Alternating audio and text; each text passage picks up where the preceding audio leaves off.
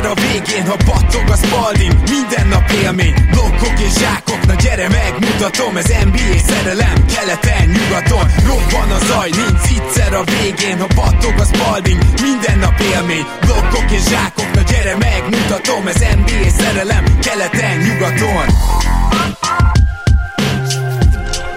Éj jó és boldog új évet!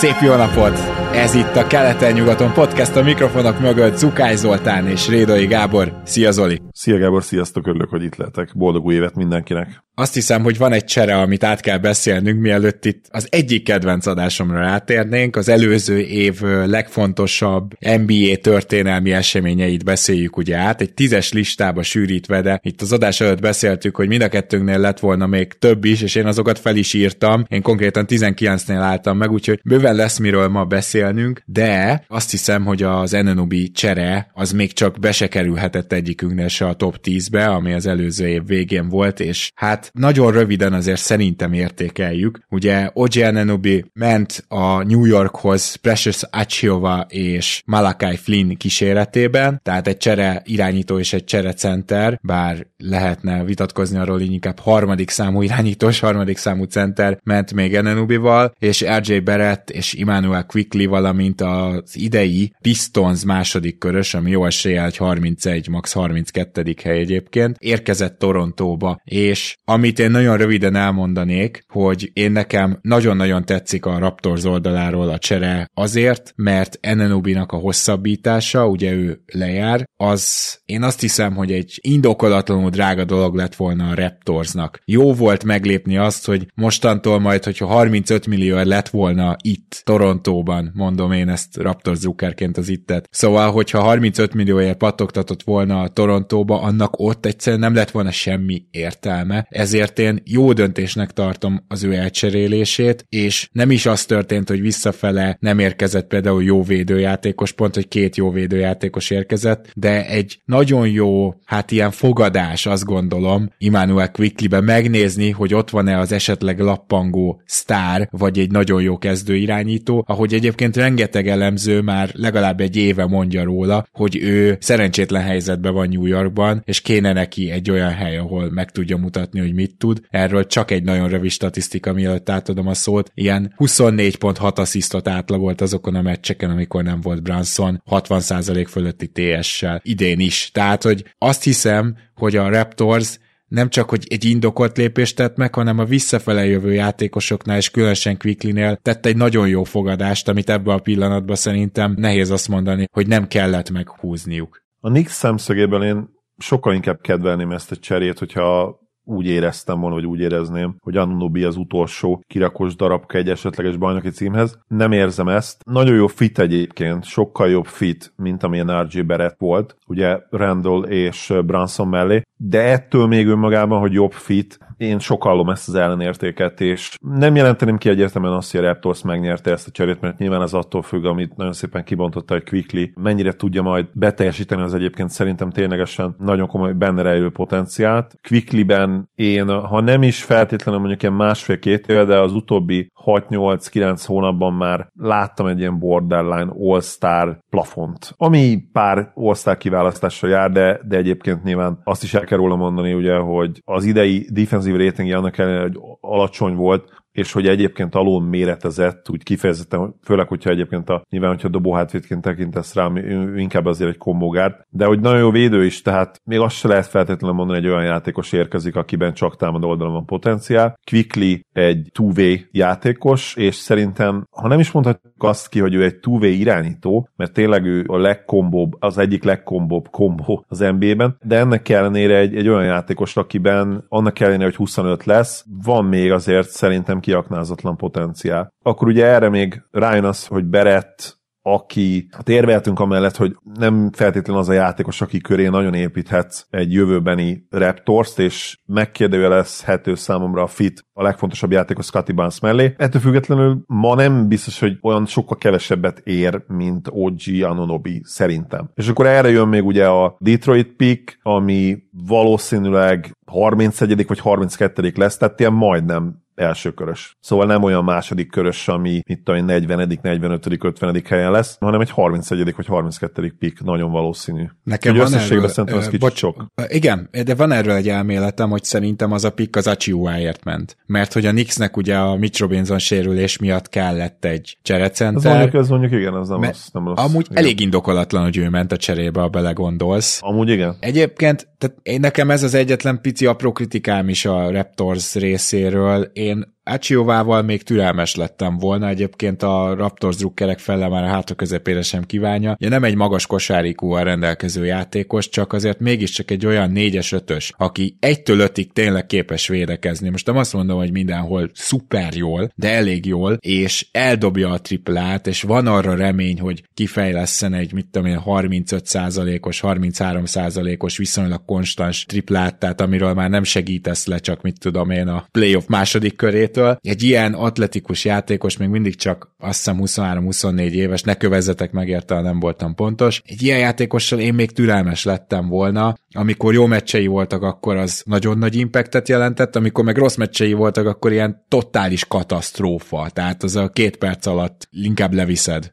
Kategor- tehát tényleg az, hogy ő nagyon nem volt konzisztens, ez nagyban köszönhető annak, hogy nem magas a kosárikúja, ennek ellenére kicsit sajnálom. Értékeljünk gyorsan. Én egyetértek nagyon azzal, amit a New York kapcsolatban mondtál, főleg attól kezdve, hogy Ananubi megkapja ezt a szép nagy szerződést, ami nyáron vár rá. Én azt gondolom, hogy ott a Knicksnek a mozgástere is egy kicsit ugye lecsökken, és mintha türelmetlen lett volna a New York. Ők ugye az összes eszetet egy sztárra tették félre, nem pedig egy olyan játékosra, aki kiválóan illik ugyan a két sztárjukhoz, de nem akarod, hogy Randall és Branson legyen a két legjobb játékosod, ha neki mennél a bajnoki címnek. És ugye Ananubi cseréje meg ezt konzerválja egy kicsit, szóval összességében a Knicksnek egy hármas tudok adni így erre a cserére, ami a csereértéket illeti, igen, tehát meg egy picit még sokat is adtak föl, de azért Ananubiért valószínűleg volt némi verseny. Tehát még így is, hogy lejár a szerződése. A Raptorsnak pedig azért adnék mondjuk egy, hát, négyest, egyelőre, aztán majd meglátjuk, hogy egy év múlva lehet, hogy Quickly felemelkedésével esetleg ez több lesz, mert azért az is ott van, hogy, és nagyon elgondolkoztató, hogy tavaly, amikor három pikket kínálta Memphis OG-e, nem tudjuk melyik az a három pick, és nyilván utólag rohadt okos az ember, de azért mégiscsak felmerül bennem, tudod, hogy tavaly még náluk volt az idei Golden State pick, és az idei saját pickjük, ami most is náluk van persze, de hogyha mondjuk ez a kettő most a Raptorsnál lenne,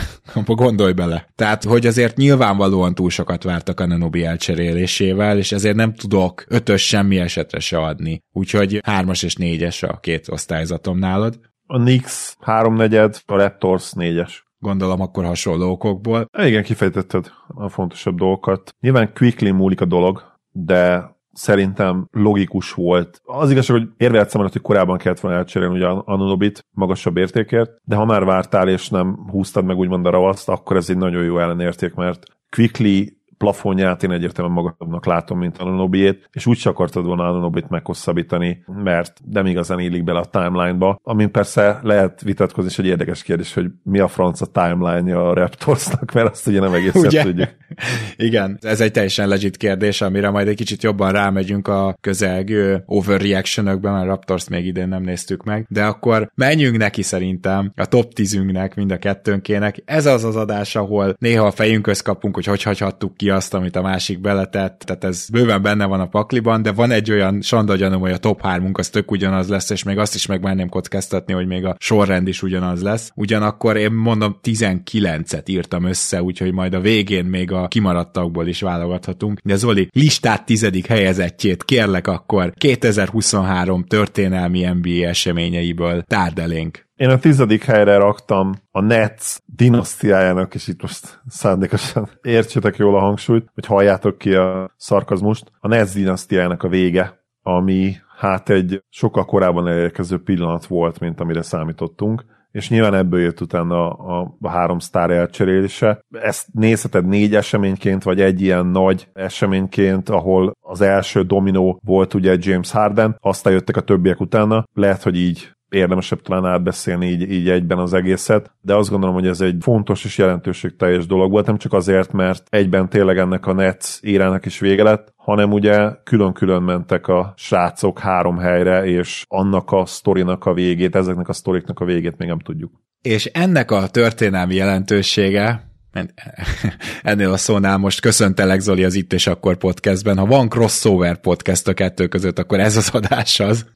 szóval üdvözöllek, debütálhatsz az Itt és Akkorban is. Tehát, hogy ennek a történelmi jelentősége picit versenyben van a 2011-es, ha jól emlékszem, 11-es lakers de hogy nagyon érdekes az, azt gondolom, hogy a szupercsapatok sokszor nem működnek, mármint meglepően sokszor nem működnek, és erre találtunk egy újabb példát, mert mind mind a fit, mind pedig a személyiségeknek a, az egymáshoz illése. Egyszerűen túl fontos az NBA-ben most már, és nem elég csak talentet összepakolni meg arról nem is beszélve, hogy, hogy a sérülékenység, tehát ennek a Nesznek volt egy nagyon durva futása, amin abszolút a sérülések vetettek véget, és még így is majdnem tovább jutottak a Bucks ellen, de közben meg jól tudtad, hogy mind a három játékos sérülékeny, meg tudtad, hogy Irving kicsit őrült, és hát erre is bőven volt példa, szóval, hogy ez az egész véget ért, ez nekem azt is bizonyítja, hogy a szupercsapatokat pontosan ugyanolyan alapossággal kell összerakni, mint mondjuk egy Denver Nuggets-et, akikről még ma nyilván lesz szó. De ez a helyzet, hogy nem elég csak talentet összepakolni, és egy újabb bizonyítékot raktunk rá. Viszont az érdekesség, hogy nálam nem került be a Brooklyn a 10-be, pedig azt gondolom, hogy jelentőségben én is beraktam volna, de volt egy-két olyan dolog, ami miatt ezt nem tettem meg. A legfőbb az volt, hogy ez már 2022 év vége felé és egy kisiklóban lévő vonat volt, és valójában egy picit vártuk is a szétesést, tehát ez egy folyamatnak azért már a tényleg utolsó fázisa. A tizedik helyre én helyett azt írtam fel, hogy ismét döntőbe jutott a Miami Heat. Lehet, hogy ez meg nálad nem került be a tízbe. De bekerült. A hatodik helyre raktam oh, Heat okay. underdog futását. Nyilván azért, ahogyan elérték ezt. Tehát ha, ha ők egy jó alapszakasz csapat lettek volna, akik úgymond menetelnek egész évbe, akkor nem is biztos, hogy egy tízes listára felkerültek volna, de így, hogy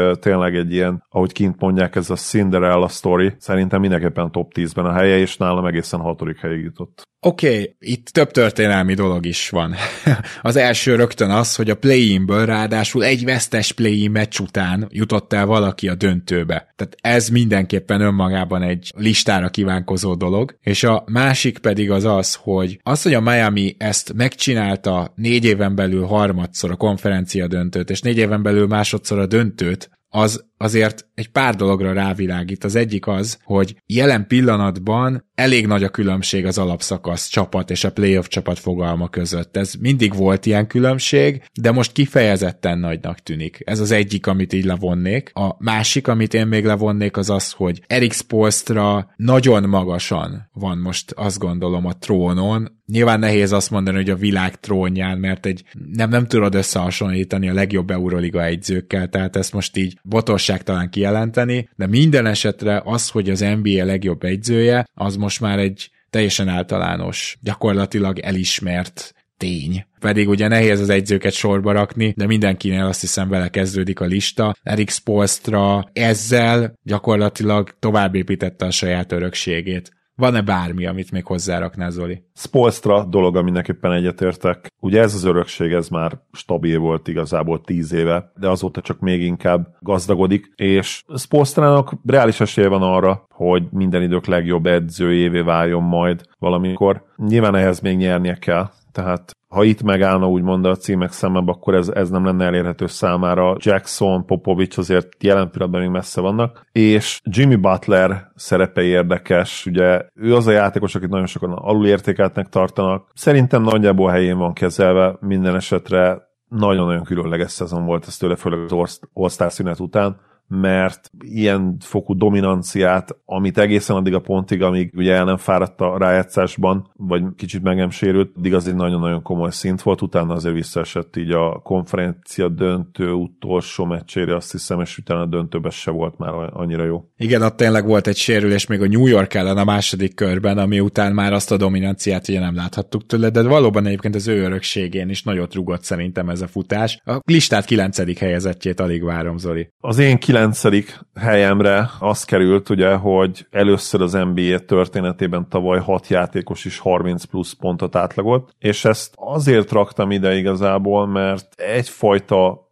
megkoronázása volt annak, és amit ugye évek óta látunk, hogy a modern NBA és hogy a pontszerzés az gyakorlatilag nem csak feltétlenül ugye a, a jó szkorerek számában, de a maga a pontszerzés minőségét tekintve is, dobás kiválasztás, készségek, ugye triplázás, labdakezelés, büntetőkiharcolás, mindezt, ha így egybe gyúrod, akkor olyan, olyan játékosokat látunk ma az NBA-be, akik nem nagyon voltak ilyen számba, ilyen tömörülésben korábban szerintem semmelyik érában. Abszolút így van, az offenzív boomnak a betetőzéséhez az is kellett, tehát két dolog kellett. Egyrészt, hogy szinte minden szinten nagyon képzett kosárlabdázók játszanak, és a legjobbak azok pedig különleges, elképesztő képességekkel rendelkeznek, és hogy ennyien legyenek nyilván. A másik pedig az a taktikai evolúció, ami abszolút nem állt meg, tehát mi szeretjük ezeket hozzákötni a D'Antoni féle Sunshoz, aztán Körféle Warriors, aztán a Houston Rockets James Hardennel, és akkor látjuk ezeket a lépéseket, és most talán nem tudunk rámutatni erre vagy arra, de folyamatos a fejlődés olyan szinten, hogy lassan csak a playoffban van igazi eszközük a védekezéseknek, és ott is olyan bonyolult sémákkal, olyan avantgárd taktikákkal, amihez tényleg a játék, NBA játékosok fele kb. nem alkalmas rá, tehát hogy nem nagyon tudsz pályán tartani alacsony kosáríkújú játékost, azt hiszem Malik Beasley ez kiválóan példázza például a kokáért. És a Thinking Basketball csatorna, amit mindig ajánlunk és javaslunk nektek, például jött ki egy olyan videóval 2023-ban, hogy megoldották-e a kosárlabdát. Tehát lassan ezen kell gondolkoznunk, hogy így a kosárlabda, mint sportág, az így elérte a fejlődésének bizonyos fokát, csúcsát. Nyilván még további szabályváltoztatásokkal majd lehet itt csűrni, csavarni a dolgokat, és meg is történik szerintem, de igen, azért ezek nagyon érdekes kérdések. Az én listám 9. helyén pedig a Jamorant eltiltásál. Nem tudom, hogy nálad felkerült-e, hozzátenném, hogy nálam nem került fel ez az offenzív boomnak, ez a betetőzése, tehát nem figyeltem fel erre a sok 30 pontos játékosra, úgymond. Mégpedig a futottak még be, se raktam be, tehát ez nálam egyszerűen kimaradt. A Jamorant eltiltással kapcsolatban azért gondoltam fontosnak, hogy felkerüljön a listára, mert az elmúlt 15 évben nagyon kevés precedens volt erre a gettóskodásra, erre a tag life imitálásra, és egyrészt megtört történt szerintem az, hogy egy olyan játékos, akit egyébként egy viszonylag jómódú családban magántanárhoz járattak, én nem tudom, egyszerűen rossz társaságba is keveredett, meg teljesen hülye is volt, de másrészt pedig az egyik legígéretesebb projektje az NBA-nek, amelyik már kitört, és hát 60 győzelmes csapatnak nézett ki, egy teljes évet elveszít ezzel, ami azért szerintem történelmi mértékben is durva lehet, példának okáért, ha utólag a Grizzlies nem jut el egy konferencia döntőbe se a következő öt évben, akkor azért majd nagyon érdekes lesz visszanézni arra, hogy Jamorant kiesése és ez, hogy most újra össze kell rakniuk a csapatukat, ez mekkora befolyással bírt ebben. Megmondom össze, hogy nem raktam rá a listámra, és eszembe se jutott, pedig egy másik olyan dolgot ráraktam, ami pont most ezután jön majd, úgyhogy akár át is vezethetem, és most, hogy végig gondolom, ez kevésbé tűnik fontosnak, egyébként Green megőrülése. Én is felírtam, de nem került be a tízbe. Nem került be. Mondjuk hozzáteszem, hogy én utána értem, hogy a, legalábbis én így vettem, hogy a Warriors dinasztiájának a hivatalos vége is volt ez egyben. Ezzel nyilván lehet vitatkozni majd még, vagy lehet, hogy te nem fogsz vitatkozni, de lenne, aki vitatkozna vele, vagy azt mondaná, hogy kicsit elhamalkodott még ez a dolog. Minden esetre Moránt azért lényegesebb talán, mert ott, ahogy mondtad, tényleg egy, egy fiatal csapat, és ráadásul egy olyan fiatal csapat, amelyiktől olyan dolgokat vártunk két-három éve, amit most az okészítől várunk, legyünk őszinték. Tehát abszolút ezen a szinten volt a Grizzlies. Nem feltétlenül azon a szinten, amilyen jó most az OKC, vagy ebben legalábbis nem lehetünk biztosak. Illetve Morant a legjobb játékosok nem volt olyan jó, mint ugye Shy, de mi a tömérdek mennyiségű fiatal talentumot illeti, és a már fiatal csapatként jó eredményeket, az abszolút a régió készíre hajazott, és, és szerintem senki nem tippelte volna meg, hogy a Grizzlies egy ilyen szezont fut majd 2023-24-ben, hát konkrétan erre a szezonra vártuk volna valószínűleg az igazi áttörést. És nyilván itt azért a sérülések azok konkrétan a ezzel kapcsolatos keleten-nyugaton díjunk legfőbb esélyes, ő is, is teszi a, a Grizzlies, van némi felmentő indok, de ettől függetlenül azért nyilván egy olyan kés volt a franchise oldalába, ami után szinte újra kell majd éleszteni. Tehát igen, ezért, és hát beszélhetünk Draymond Greenről, ha már nálam nem került be, akkor nálad ezek szerint kilencedik a Green megőrülés? Így van, nyolcadik egyébként, a kilencediket ugye már mondtam. Kilencedik volt a hat játékos 30 plusz pontos Ja igen, jogos, jogos. Jó, de akkor és mehetünk ezzel. Így szerintem, hogy összeötvöztem ezt a két dolgot, hogy ugye Green végleg megőrült, mert ugye mindig őrült volt, de talán ennyire nem. És az, hogy amiről beszéltünk, hogy amíg te is jó vagy, meg amíg a csapat is jó, addig ezeket elnézi az ember, szurkolóként is, kör is, mint edző, de ahogy már nem megy úgy a csapatnak onnantól ez sokkal nehezebb ez, és, és sokkal inkább kijön a frusztráció, és nyilván ebben benne van Clay Thompson is, az, hogy nem tudott igazából visszakerülni arra a szintre. Persze 22 az egy nagyon szép futás volt. Ott sem volt olyan jó Clay, mint régen, de, de az még tényleg egy ilyen utolsó hattyúdal volt neki is, és a Warriorsnak is. De azt gondolom, hogy jelen pillanatban ez a dolog ez döglött, és nincs is ezzel semmi probléma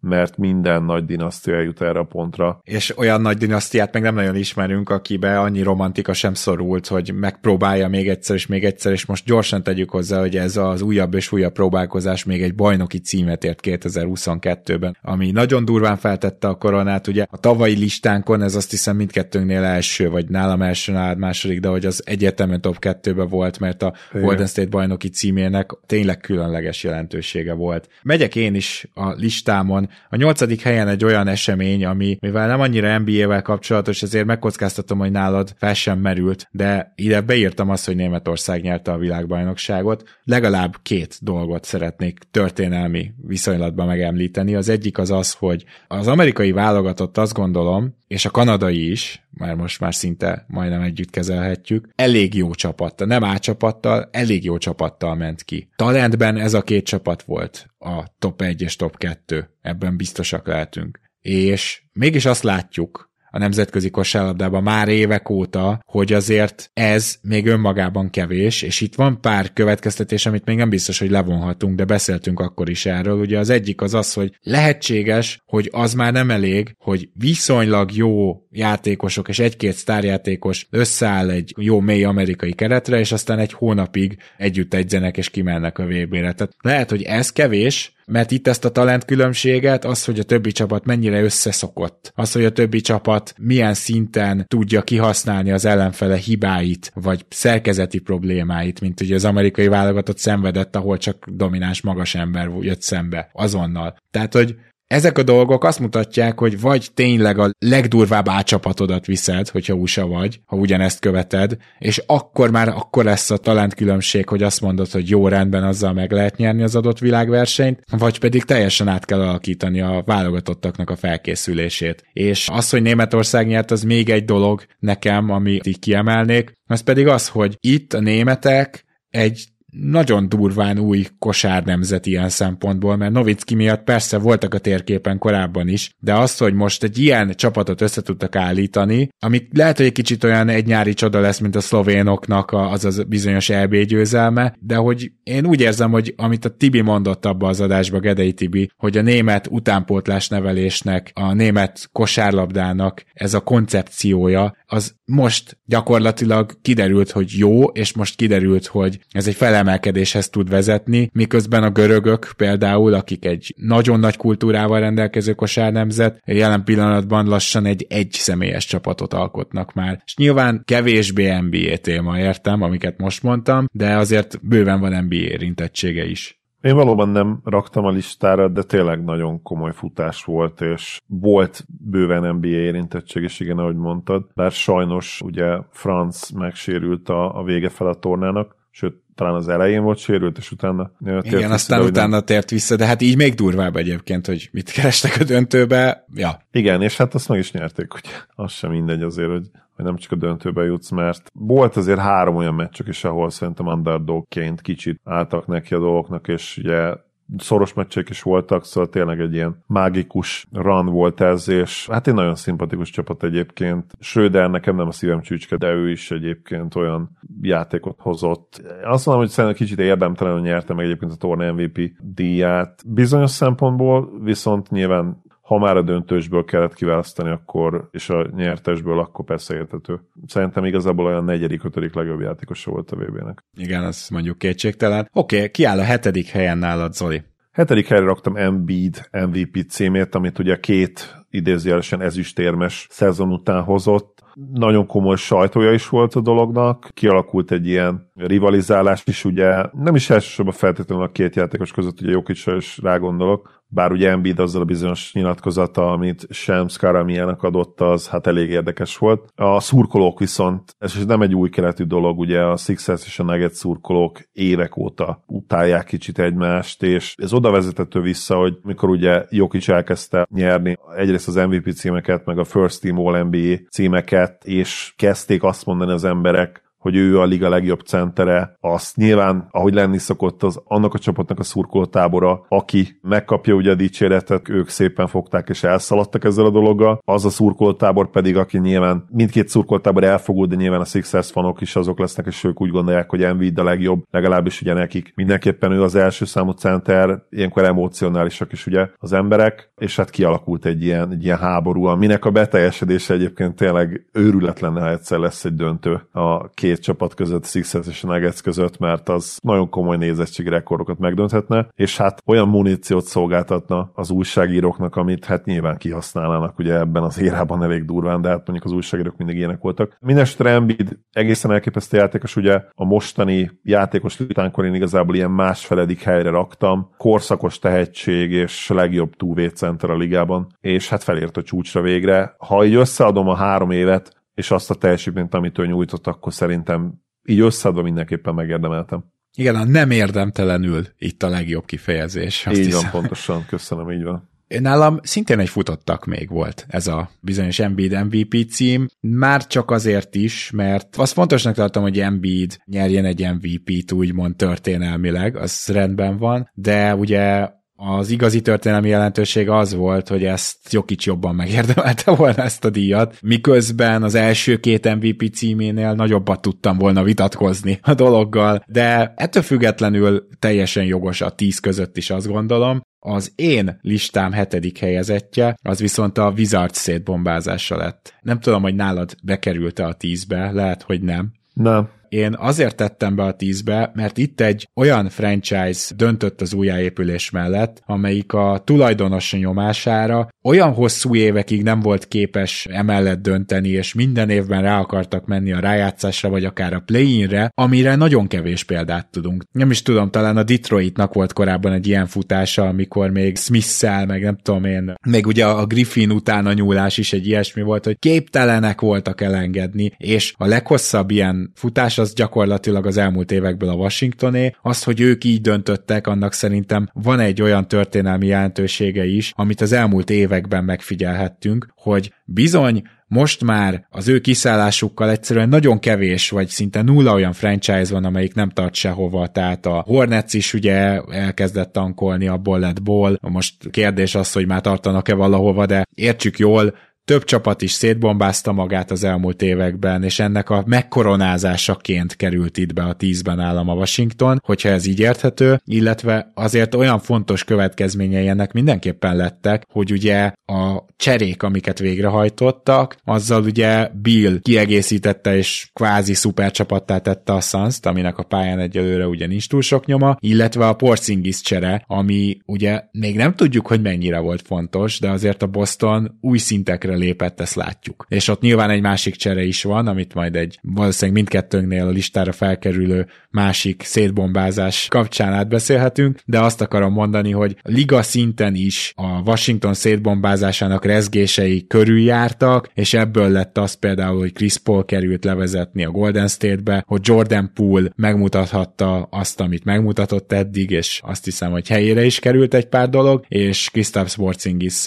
egy teljesen új dimenzió nyílt az egyik bajnok esélyes játékában. Van ehhez bármi hozzáfűzni valód esetleg? Én tökre örülök egyébként, hogy a Wizardsot ide hoztad, mert ugye évekig beszéltünk róluk, mint a középszerűség, mint a képéről, mint a csapatáról. Már ha csak a saját preferenciámból indulok ki, ami ugye az, hogy nagyjából szétbombáznék minden csapatot, amelyik nem egyértelműen bajnok esélyes, vagy nincsen egy egyértelműen franchise játékosa. Meg kell dicsérnem őket, úgyhogy valószínűleg nekem is egyébként top 10-be kellett volna raktam őket, úgyhogy szuper. Viszont a te hatodik helyezettedet már ismerjük, úgyhogy megengeded, menjünk az enyémmel, mert hogy már meg említettem is, nekem a hatodik helyen van a Lillard elcserélése. Nekem meg ötödik. Így gondoltam, hogy neked is ott lesz a listán. Kis, kis pipáltjuk akkor ezt a dolgot. Oké, okay. itt egy másik történelmi szempont a fontos, azt gondolom, mégpedig az, hogy Dame Lillard a hűség mintaképe volt, ezt mai napig így gondolom. Ott, amikor őt elcserélték, akkor jöttek olyan vélemények, hogy na, lám, lám, Lillard csak eddig,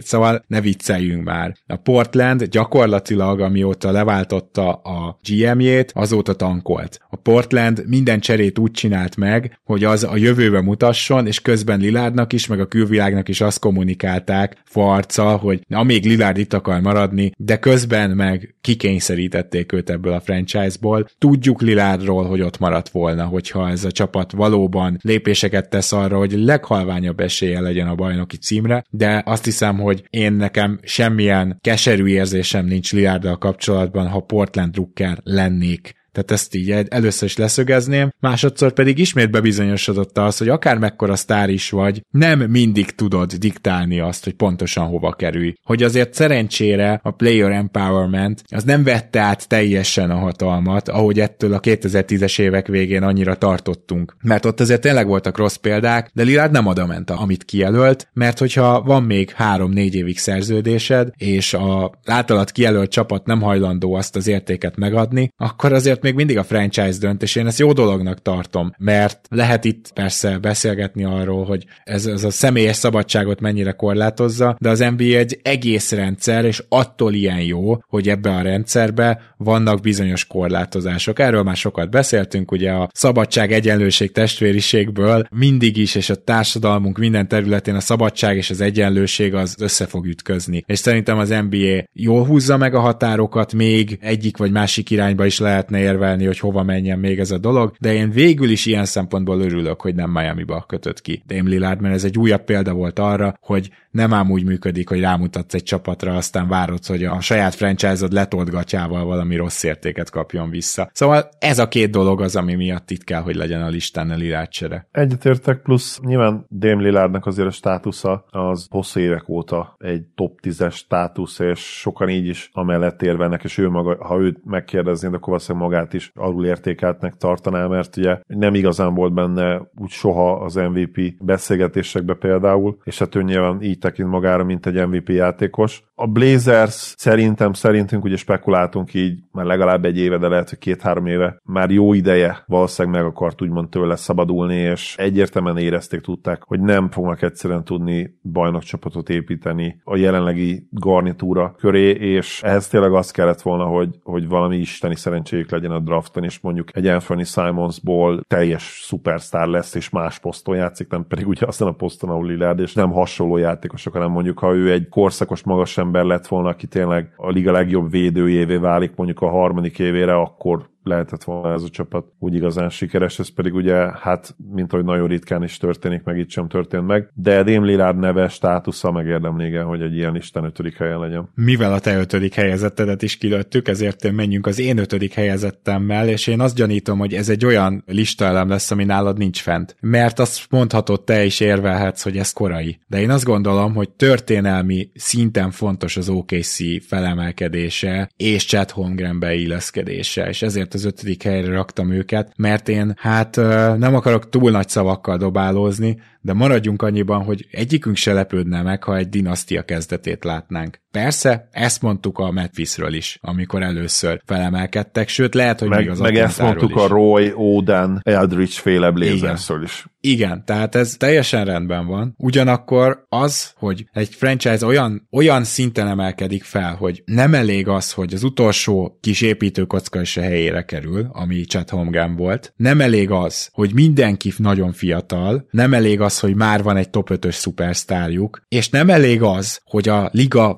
valószínűleg egyik legjobb egyzője már ott van, mert ezt azért a Memphisről sem mondta. Tehát, sőt, nagyon sok csapatról nem mondhattuk el ezt a teljes listát, amit most felsoroltam, de még tele vannak eszetekkel, és őszintén szólva már az összes szakíró és elemző hatszor elcserélte Josh Gidit. Tehát, hogy itt Gyakorlatilag ez a csapat, ez még készen áll arra is, hogy egy sztárt, akár egy szupersztárt szerezzen, úgy, hogy a pályán nem kell túl sok értékről lemondania. Mert még rengeteg draft pick, mert még elcserélhető, nem kulcsfontosságú jó fiatalok vannak, és van szerződés is. És ez a csapat most még nem drága, úgyhogy nem elég, hogy egy nagyon durva, fiatal garnitúra első nagy lépését látjuk, de ilyen végtelen potenciál van még a GM kezében is, és ezért gondoltam, hogy ilyen magasra is hajlandó vagyok felrakni a listára az OKC felemelkedését. Én ugye nem raktam a listára, de elgondolkodtam rajta egyébként, úgyhogy nem problémázom ezzel, hogy ráraktad. És azért nem problémázom ezzel, mert ez tényleg három-négy év múlva fog kiderülni, hogy mi lett belőlük, de simán el tudom képzelni azt, hogy a következő öt évben két bajnoki címet nyernek, és ebben az esetben pedig ugye retrospektíve logikus lenne, és fontos az, hogy már úgymond most, és még hozzáteszem, mindig nem nagyon korán, tehát őszintén nincs korán, valószínűleg időben vagyunk, mert nagyon úgy néz ki jelenleg, hogy idő kérdése az, hogy az OKC nyerjen. Igen, igen. Nagyon tehetséges ez a csapat, és nem is az, hogy talán nem is elég már, ha tehetségesnek hívjuk őket, mert azzal is egy kicsit alulértékeljük azt, hogy mennyire jó edzőjük van, és mennyire jó rendszerük. Vajon már most contender az OKC? Ugye ezt a kérdést fel kell tennünk magunknak egy-két hónap múlva legkésőbb, amikor Tőrös Balázsral Igen, tehát uh, nyilvánvalóan hozzá kell, hozzá kell majd tennünk, hogy a, ha a korukban indulunk ki, akkor nem, mert precedens nélküli lenne, de egyébként azok, mint hogy az OKC is az volt 2012-ben. Igen, ez, ez nekem is a problémám, hogy amúgy kosárlabda szempontból azok. Úgyhogy nagyon nagyon kíváncsi leszek. Azt mondtam, hogy a top 3 közös lesz, azon se lepődnék meg, ha a top 4 közös lesz. Mi lett a negyedik, milyen jelenség nálad? Szerintem hozok azért egy meglepetést, ami nálad nem lesz ott, ez pedig a Hall of Fame Class, ami szinte példátlanul erős volt, és ráadásul ugye azért is imádtam, mert három európai legendát is felvonultatott Dirk Parker és Gasol szemében, és ugye mellettük még Véd is beválogatásra került. Ez egy hihetetlen erős Hall of Fame Class volt. Igazad van. Még csak a futottak még kategóriába sem írtam fel, teljesen elfeledkeztem róla. Erősnek érzem a negyedik helyet, de most az a lényeg, hogy beszéljünk róla, szóval most ez igazán nem akarok itt lista helyezéseken vitatkozni, vagy ilyenek, de az biztos, hogy mondjuk a három európai miatt ténylegesen el tudom azt fogadni, hogy itt a top 10-ben ennek helye van, mert ez azért valóban különleges, még akkor is, hogyha inkább a múltnak szól, és nem a jelennek, de igen, végül is egy jelenség, ami megy ideje tart, annak egy betetőzése ez, vagy, vagy megmutatkozása ez, és azért azok a játékosok kapták ugye meg a Hall of Fame elismerést most, akik ezt a jelenséget elkezdték, vagy akikkel elkezdődött, úgyhogy igen, igazából ott a jelentősége a dolognak, akkor viszont valamit kihagytál a top 4-ből, amit én meg beraktam, és nagyon kíváncsi leszek, hogy mi az. A negyedik helyre raktam a Detroit történelmi losing streakjét, lehet, hogy te ezt hagytad ki. Így van, ezt hagytam ki, pedig tényleg fontos ha belegondolok, mert ugye nyilván nem csak feltétlenül egy 33 győzelmes Lakers sorozat, amit ugye mi nem értünk meg, de a Heat 26-27 győzelmes sorozat, tehát ugye igen, és ha akkor lett volna podcastünk, ugye ez mikor volt? 13-ban, talán? 13-ban vagy 14-ben, akkor valószínűleg azt is beraktuk volna top 10-be, úgyhogy hát miért ne hívjuk fel a figyelmet a negatív részére is, és igen, ide vetjük őket abszolút szerencsére azóta, a megdőlt, azt azért én már túlzásnak tartottam volna, hogyha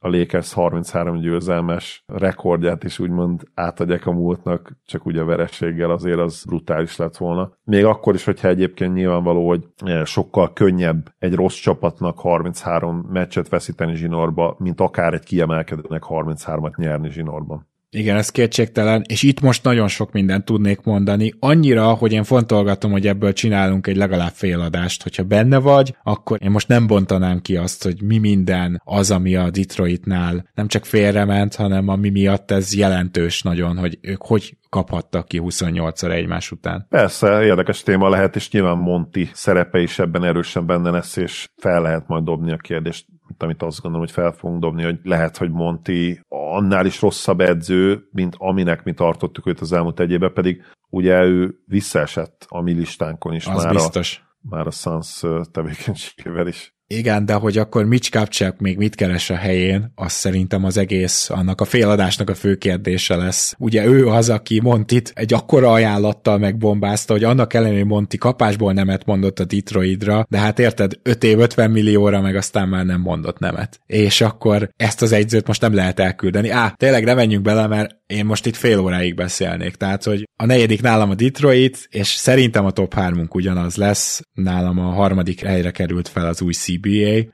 Itt igazából több dolog is van, az egyik az, hogy milyen sima átmenettel, milyen hát problémák nélkül gyakorlatilag ki tudták alkudni az új CBA-nek a szabályait, a másik pedig nyilván a CBA szabályváltoztatásai, amiben több olyan is van, ami befolyásolja azért itt a liga működését a következő évekre. Nyilván itt főleg a second apron, az azzal kapcsolatos lehetséges pikvesztések, egy pár csere, szabálymódosítás, modernizálás. Nem tudom, hogy vagy vele Zoli, de én utólag úgy láttam, hogy az egész CBA-re a legjobb szó az a modernizálás volt, hogy volt egy pár probléma, amit meg kellett oldani, és nem sikerült talán az összeset, de azért ugye még egy dolog, ami ide a CBA-hez, lehet, hogy te nem is a CBA-t írtad fel, ezt, amit most mondani fogok, hogy az in-season tournament is elindult, és így ez a kettő egy csomagban van nálam a harmadik helyen, mert hogy az új CBA egyik része az rögtön már itt egy ilyen különleges teljesen újdonságnak számító kupát hozott el nekünk, és ezt rögtön láthattuk, hogy igazából nem működött rosszul. Mind a kettőt felírtam, úgyhogy, és nyilvánvalóan a Nuggets bajnoki címe lesz a harmadik, úgyhogy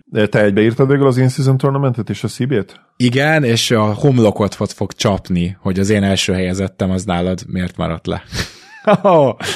Felírtam egyébként még a, ugye mondtam, hogy összesen 10 dolgot írtam fel. A Kings playoff futását, meg LeBron pont rekordját írtam még fel, tehát így ezekkel van, hogy összesen 12, de végül Kings egyébként be kellett volna rakni a top 10-be. Nem volt szép tőlem, hogy nem raktam be őket. Nem, én, én, én se raktam be, de jó, tehát beszéljünk akkor ezekről, és aztán a végére hozom a meglepetést, amire azt Na, fogod mondani, ez. hogy basszus, hát persze, hogy az az első. De a CBA-hez, In-Season Tournamenthez bármit hozzátennél le, mert nálam ez így egybe a harmadik. Az In-Season Tournament nagyon-nagyon jól sikerült, és annál jobb csak az új CBA, és azt élnek, hogy milyen gyorsan meg tudtak egyezni. Én megmondom őszintén, hogy totál arra számítottam a player empowerment dolog miatt, hogy egy nagyon hosszú lockout jön, és ez totálisan probléma mentesen, probléma nélkül el tudták kerülni, ami számomra nagyon-nagyon sokkoló volt. Én akár odáig is elmegyek, hogy naívnak neveztem volna azokat, akik azt mondják, hogy ez pillanatok alatt megoldódik majd, és megegyeznek, hogy miért lett volna ez most így, amikor több bevétel van, a social médiával több lehetőség, mint bármikor. Miért lett volna ez pont most így, amikor minden korábbi tárgyalás ugye hosszú ideig tartott, az utóbbi kettő az egyértelműen, és ehhez képest meg tök simán megegyeztek, úgyhogy kicsit érthetlenül állok egyébként a mai napig ezelőtt, hogy hogyan sikerült ez, de nyilván örülök neki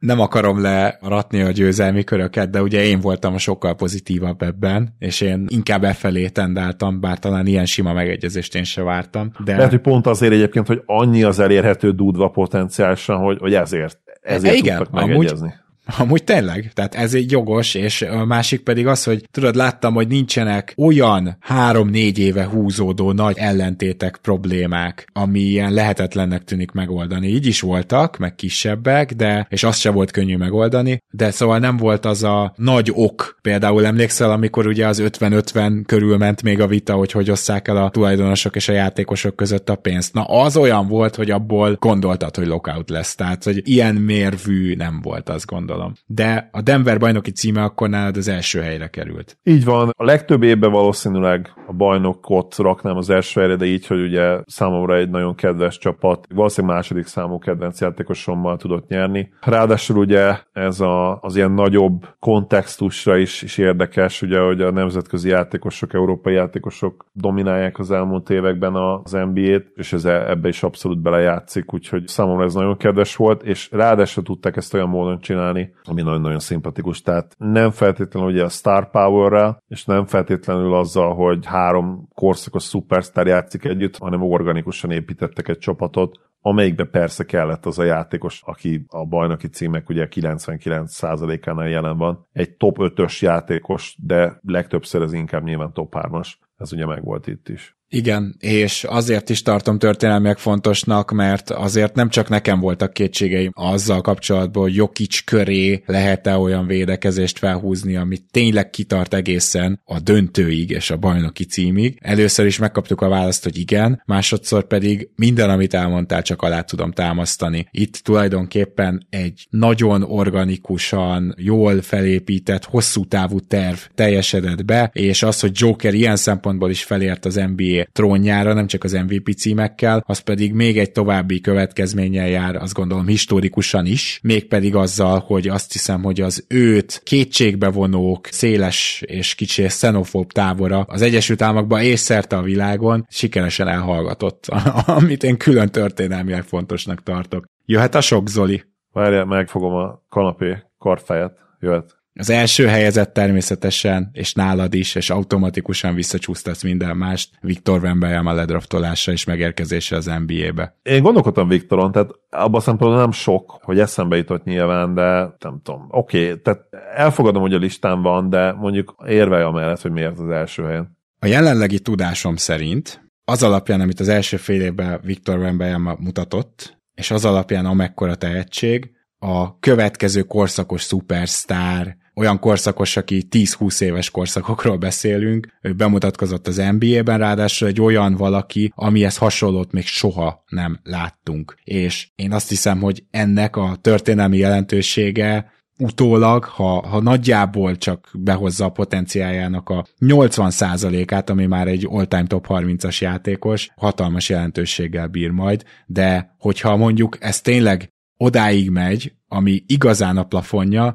akkor pedig megkezdődött egy éra. Ez mind-mind lehet, persze, de mondjuk majdnem minden egyetértek, tehát a, kivéve azzal, hogy amit az elmúlt fél évben mutatott az alapján all-time great játékos látunk, vagy vizionálunk már most. Ebben nem feltétlenül értek egyet. Sokszoros all látok én is már most, de én abban nem vagyok még biztos, hogy mondjuk egy top 15-ös játékos lesz-e majd az NBA-ben, vagy mondjuk, vagy inkább úgy fogalmazok, hogy mondjuk ilyen 5 és 15 közötti, vagy egyértelműen a legjobb játékos. Ugye, és ugye te inkább az utóbbit mondod, hogy a liga legjobb játékosa lesz, valószínűleg, amihez megvannak az eszközei, de a támadó játék a jelen pillanatban még számomra nagyon kérdőjeles. Annak ellenére, hogy a dobó technikája szerintem jó, a labdakezés kezelés, ami eléggé megosztó. Most ugye az emberek között van, aki azt mondja, hogy miért üti le a labdát ez a csávó, hát ekkora testtel, nehogy már leüsse a labdát, mert sem értem, mert csak elhagyja és eladja. De nyilván van igazság, de ugyanakkor meg ekkora termettel így kezelni a labdát szerintem az igenis egy fegyver lehet, és ugye Képi is próbálkozott ezzel a karrieri elején, most már azért nem annyira. De Wemby szerintem mozgékonyabb és gyorsabb, mint Képi. Nyilván így is csomószor el fogják lopni a labdát, mert egyszerűen ugye fizika, hogy meddig kell felpattannia neki a labdának, sokkal nagyobb utat jár be a labda, és így értelemszerűen több lehetősége van ellopni a védőjátékosoknak, de nyilván a kockázat megtérülés az azt mondatja itt is, hogy tolni kell a ballhandlinget is neki. Teljesen oké számomra, hogy rajta van a listán, de az, hogy egyértelműen első hely azzal nem értek feltétlenül egyet. Szerintem ezt majd így retrospektíve lehet megítélni, de mivel az okc is ugye úgy érveltél, hogy te már most is látod, így itt is el tudom ezt fogadni abszolút, mert ha te látod, akkor látod, látod. Én még nem egyértelműen, de majd biztos én is meglátom, ha úgy lesz legkésőbb akkor, amikor már ténylegesen lehozza majd az ilyen 25-27 átlagos szezonokat, és all játékos is lesz, olyan all játékos, amilyennek egyébként várjuk. Oké, okay, én azt hiszem, hogy az, hogy egy 19-20 éves gyerek, mondjuk úgy, hogy védekezésben például, ha az elmúlt három hetet nézed, amikor centerbe bekerült, ilyen szinten dominál, mellesleg van egy olyan 5 pontos fogadásunk, ugye, hogy ő fogja vezetni a blokklistát, már ő vezeti, amire öt pontot adtál a szezon előtt, gondolj bele. Az, hogy Viktor Wembanyama most mindent eldobhat, minden szart, az lehet vitatkozni, hogy ez egy jó fejlesztése vagy nem. De az, hogy egy ilyen fiatal centertől láttunk-e valaha ilyen teljesítményt, Hát, azt nagyon kéne keresni. Szóval én csak azt akarom ezzel mondani, hogy akkorák voltak az elvárások, hogy most csalódásnak tűnik, hogy nem annyira hatékony. De ez a csávó, ez amint egy picit optimalizálja magát, automatikusan egy szörny lesz elől is, és hátul már most is az. És a másik, ami nagyon rossz fényt vett rá, vagy ami miatt rögtön eszedbe jut az, amit mondtál, hogy hát igen, hogy lesz egy top 5 játékos, hogy mennyire iszonyatosan rossz a Spurs. És nyilván, ha lesz egy fél Detroit adásunk, a másik felét talán ennek szentelhetjük. Lehet, hogy meghívjuk az egyik felébe Dani Lajos, a másik felébe Kóti Ádámot, úgyhogy ha hallgatjátok az adást, akkor ezt most ilyen félig meddig átnyújtottam a meghívót. De szerintem erről is kell beszélnünk, és Van a megítélésében megítélésébe is ez nagyon durván bele látszik, és tudom, hogy a te megítélésed ennél nyilvánvalóan összetettebb, tehát nem erre akarom fogni, amit mondtál, csak azt akarom mondani, hogy igazából, hogyha eltekintünk a rohadt nagy hype-tól meg minden, akkor egy elképesztő játékos látunk már most is. A fiatalkora, a magassága, szóval ez az egész kombináció, ez így soha sehol nem történt még meg, és ezért bátorkodtam ilyen szinten történelmi eseménynek tenni az ő ledraftolását. Beszéljünk gyorsan, csak bedobok témákat, Zoli, jó, és akkor arra arra reagálj, mert van egy-két futottak még, amit még nem említettünk. Az egyik ilyen a Thomson Y draftolása, és itt nyilvánvalóan nem a Thomson Y-ről van szó, hanem az Overtime Elite-ről, hogy elindul egy olyan kezdeményezés, ugye korábban is voltak olyan játékosok, például Mitchell Robinson, aki azt mondta, hogy ő nem megy el NCAA-be, de nem megy el, akkor még nem lehetett g menni, de nem megy el mondjuk Ausztráliába se, vagy sehova, hanem egyedül készül, fejleszti magát ezeknek a játékosoknak gyakorlatilag most lett egy útja, egy kifejezetten fejlesztő liga, annak az a célja, hogy az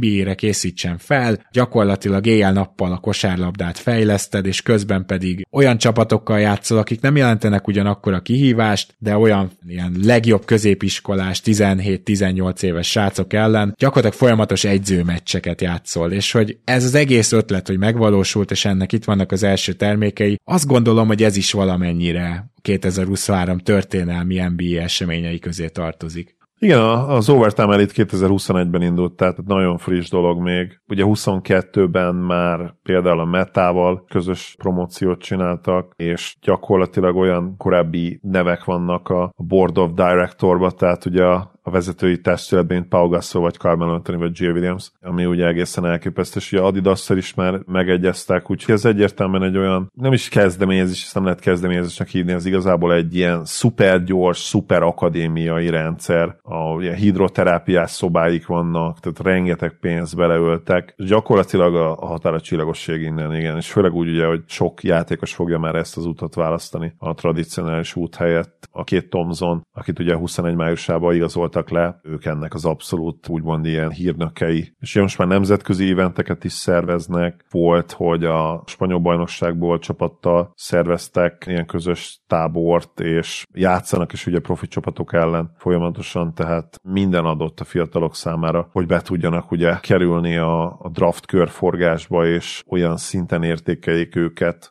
ami tradicionálisan csak egy nagyon jó európai profi bajnokságból érkező játékosnak vagy egy egyetemi játékosnak jutott. Bármint egy jó egyetemi játékosnak, igen. Hát nyilván, nyilván a legjobb egyetemi játékosnak, igen. igen amit még szintén felírtam, és szerintem legalább említés szintjén itt a helye az Isbia színre lépése, ugye azonnal szuper csapatot akart, és fél éven belül ez össze is jött. Az más kérdés, hogy ennek mi lesz az eredménye, de azért egy újabb... So, egyébként bocsánat, itt, itt egy Igen? pont a minap olvasgattam, ugye a Suns fórumokat, ugye most eléggé negatívak a csapattal szembe, és megnéztem olyan trídet is, csak így nyilván szünetben volt az embernek ideje, megnéztem a Durant trídet, amikor ugye egyből cseréltek Isbia, ahogy oda érkezett, és egyből cseréltek Durantért, és nagyon-nagyon sok Suns szurkoló látta akkor úgy, hogy ez egy elhibázott dolog, és hogy Kevin Durantért ezen a ponton nem érdemes feladni mindent, úgyhogy már akkor nagyon sokan gondolták azt, hogy ez nem éri meg. Most gondolom még többen vannak ezen a véleményen, de persze nem lehet még őket leírni, mert igazából az kell, hogy ugye másfél hónapig egészségesek maradjanak, két hónapig egészségesek maradjanak. Másfél az, igen, mert ugye április végén indul a bajnoki futás, ugye a playoff, és június 10-valányadikára ér véget, szóval másfél nap az. Addig kell egészségesnek maradniuk, és szerintem idén azért nyerhetnek még. Jövőre már azért nem tudom, tehát Duránnak lehet, hogy az utolsó olyan igazi nagy esélye. Igen, minden esetre ez, egy, ez vagy egy új Prokorov jelenség lesz, ugye?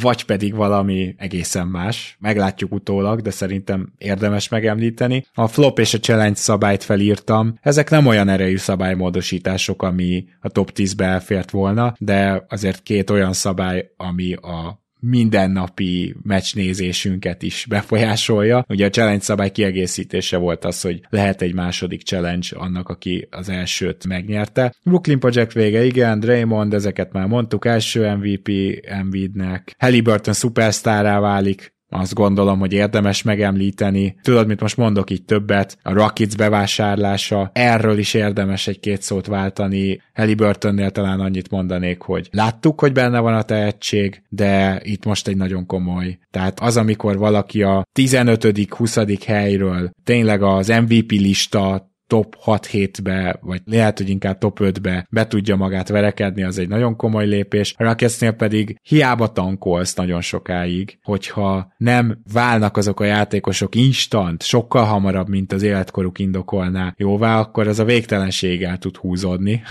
a Detroit is tud erről mesélni. A Rockets pedig azt mondta, hogy elegünk van ebből is bevásárolt. Szerintem ez egy különleges jelenség volt, és még Miles Bridges-t visszaengedték a pályára, még ezt is felírtam. Bármelyikhez esetleg lenne hozzáfűzni valód? Hát Bridgeshez mindenképp az, hogy én nem ezt a döntést hoztam volna meg, de ugye erről beszéltünk már az adás során. Igen. Én talán még kiegészítésként Halliburtonhöz egy újabb gondolat, hogy nagyon kíváncsi leszek, hogy az a Halliburton, aki most egy általános újongás közepette tette meg ezt a felemelkedését, és ezt tényleg úgy értsétek, hogy mindenki le volt nyűgözve, az összes szakpodcast, folyamatosan azt hallottam mindenhonnan, hogy ez a gyerek, ez, ez, és én is, én magam is azt mondtam, az új Nash. Szóval, hogy két út van előtte, és ez nyilván sokban múlik az Indiana pacers is. Van némi esély arra is, hogy ő legyen az új Trey Young bizonyos szempontokból. És remélem, hogy nem így lesz, de azért még ne gondoljunk rá úgy, hogy ő most a következő tíz év folyamatos top 5 szupersztárja, annak ellenére, hogy milyen idénye van eddig. És annak ellenére, hogy nemrég tolt egy 22 pont 23 assziszt, vagy fordítva 23 pont 22 assziszt, ezek tényleg történelmi tettek amúgy, és azt hiszem, hogy ez egy történelmi szezon lesz tőle, már főleg, mint playmaker, tehát ez a John Stocktoni, Steve Nash magasságokat azért nem túl gyakran látjuk az NBA-ben, de de ettől függetlenül még neki is, és a csapatának is van hova fejlődnie, és ezt ne hagyjuk figyelmen kívül. Nem tudom, ez jó záró gondolat volt-e, vagy van-e bármi más, ami még eszedbe jutna Zoli 2023 NBA történelem könyvéből? LeBron pontrekordját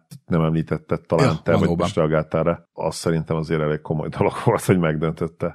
Így van, a jelentőség az nagy, de különben meg előbb vagy utóbb ez elkövetkezett volna. Igen, hát figyelj, ez olyan, igen, hogy szerintem hát ez, ez a... első helyre is sokat tud, oké, nem, de mondjuk harmadik helyre is sokat vagy kihagyhatnád teljesen mind a kettőt elég könnyű megmagyarázni, de nyilván komoly fegyvertény. És ezen a ponton ért el, de nyilván az az előtti 20 szezon, ami igen, igen, ezt akartam mondani, hogy itt ugye valójában valaminek megint a betetőzése. Ez kicsit olyan, mint a Hall of Fame-es téked, hogy azt is lehet a top 10 kívül is kezelni, és lehet a jelentősége miatt esetleg fellerakni magasan a listára. Jó, azt hiszem, hogy tényleg mindent átbeszéltünk, de kedves hallgatók, hogyha valamit kihagytunk volna, mert ez bőven benne van a pakliban, akkor kérlek írjátok nekünk le, és akkor majd igyekszünk a kommentekbe válaszolni, vagy ha valami olyan van, ami átsiklott a figyelmünk, és pedig megéri beszélni róla. Következő adásban ugye belenézünk a kristálygömbbe, és megpróbáljuk megjósolni, hogy mi történik a 2024-es esztendőben. Annak az adásnak az elején még nyugodtan beszélhetünk egy-két kimaradt dologról, úgyhogy várjuk a hozzászólásaitokat, és Zoli, még egyszer neked is boldog új évet, és jó 2024-es közös podcastelést kívánok, meg köszönöm szépen, hogy ma is itt voltál. Bújék, örülök, hogy itt lettem. Szia Gábor, sziasztok! Kedves hallgatók, nektek pedig azt köszönjük, hogy velünk tartotok, hallgattok minket, és támogattok 2024-ben is tartsatok a Keleten-nyugaton podcasttel a legjobbakat. Sziasztok!